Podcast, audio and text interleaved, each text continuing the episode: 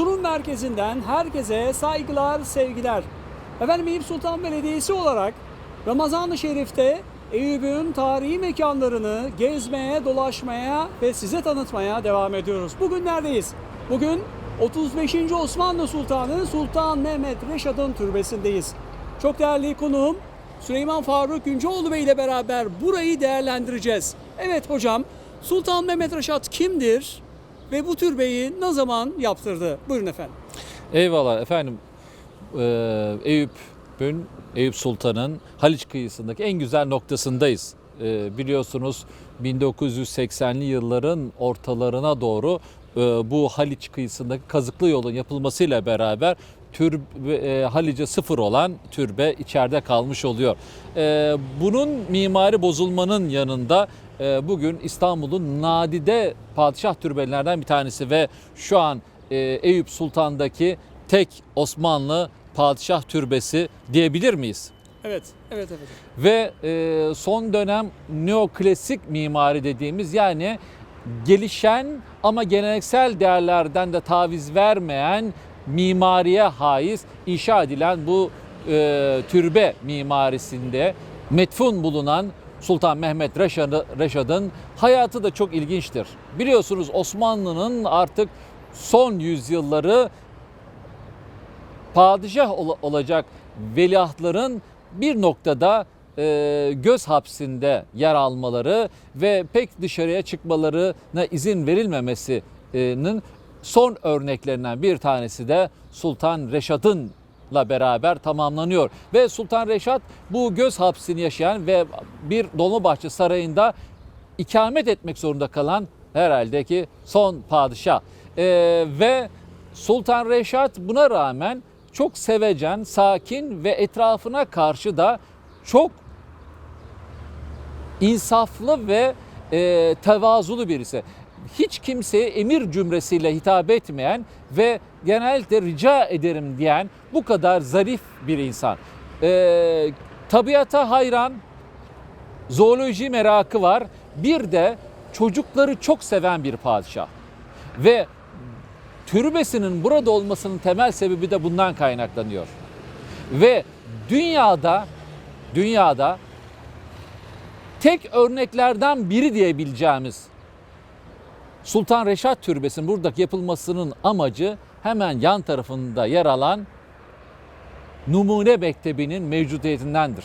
Bugün Eyüp Sultan Numune Mektebi, tarihi Numune Mektebi'nin burada mevcut olmasından dolayı Sultan Reşat Türbesi'nin burada inşa edilmesini istiyor.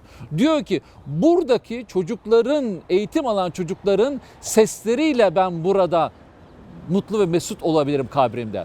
Bu bakımdan dünya eğitim tarihi içerisinde, dünya eğitim tarihine verilen değer noktasında ve bir padişahın gelecek nesillere tanıdığı değer, verdiği değeri ifade etmesi bakımından çok büyük önem arz ediyor. Sultan Reşad'ı sadece bir Osmanlı padişahı olarak değil, hayatı, yaptıkları, Balkan gezileri ve buradaki Balkan coğrafyasındaki toplumsal hareketteki dinamizmi ve bugün Eyüp Sultan'da Numune Mektebi'ndeki türbesinin mimar yapısıyla, coğrafi değeriyle ve kendisinin bizzat inşa ettirmiş olduğu, hayatındayken bizzat inşa ettirmiş olduğu Eyüp Sultan Numune Mektebi'nin varlığıyla çok iyi bir şekilde incelenmesi ve değerlendirmesi gereken Osmanlı padişahı olarak biz şu an onun kabrinin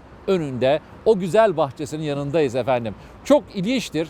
Ee, türbenin bu bahçesi içerisinde iki tane de süs havuzu oluşturulmuştur.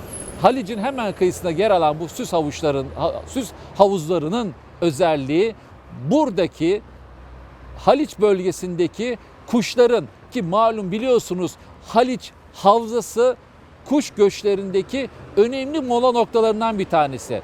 Ve bu sebepten dolayı da Eyüp Sultan bir noktada leyleklerin koruyucusu olarak kabul edilir. Ve yaralı leylekler veya annesini babasını kaybetmiş yavru leylekler Eyüp Sultan türbedarlarına emanet edilir ve orada bakımı yapılırdı. Yakın tarihlere kadar e, Eyüp caminin avlusu içerisinde leyleklerin oradaki ziyaretçilerin arasında dolaştığını görebilmekteydik. Onlar buradaki son leyleklerdi. Ama işte o kuşların bu eee, Haliç üzerindeki Bahariye adalarındaki konakladıklarında eğer susuz kalınırsa o gece o sene kurak geçerse bu havuzlardan e, su ihtiyaçlarını gidersinler diye e, bu havuzlar e, imal ediliyor, buraya monte ediliyor ve Sultan Reşad'ın türbesinin giden yolun iki yakasında bu havuzlar bugün daha mevcudiyetini korumaktadır.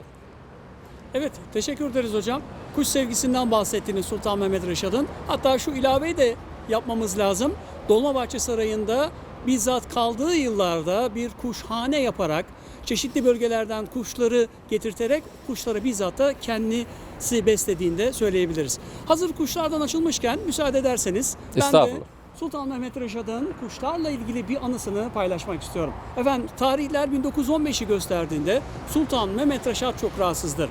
Prostat rahatsızlığı vardır ve ameliyat olması gerekmektedir. Almanya'dan doktor getirilir. Almanya'daki doktor Yıldız Sarayı'nda ameliyatın gerçekleşeceğini söyler. Ve ameliyat olmadan bir gece önce Sultan Mehmet Reşat bir rüya görür. O gece rüya buya siyah giyimli bir insan odasına girer ve şöyle seslenir kendisine. Ey Sultan Mehmet Reşat ben Azrail'im canını almaya geldim. Sultan Mehmet Reşat bunun üzerine ürperir. Tam o sırada bizzat kuşhanede her sabah namazından sonra kendi elleriyle beslediği iki tane güvercini kapıdan içeri girer. Ve Azrail'e şöyle yalvarırlar. Ey Azrail ne olur padişahımızın canını değil bizim canımızı al ve rüya biter.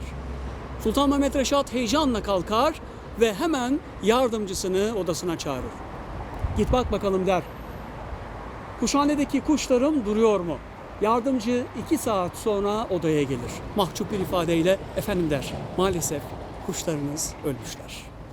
Efendim bu hadiseden sonra 3 sene sonra Sultan Mehmet Reşad yeniden rahatsızlanır. Yine bir Ramazan günü. Ramazan'ın 15'inde adet üzere Topkapı Sarayı'ndaki Peygamber Efendimiz Aleyhisselatü Vesselam'ın hırkasını ziyarete gider.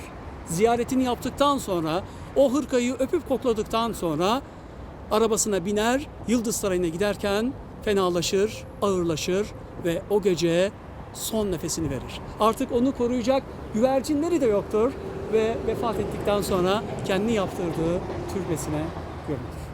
Efendim bugün de yayınımızın sonuna geldik. Sultan Mehmet Reşad'ın türbesinden size yayın yaptık efendim. Huzurla kalın, esenliklerle kalın. Hoşçakalın. Hoşçakalın.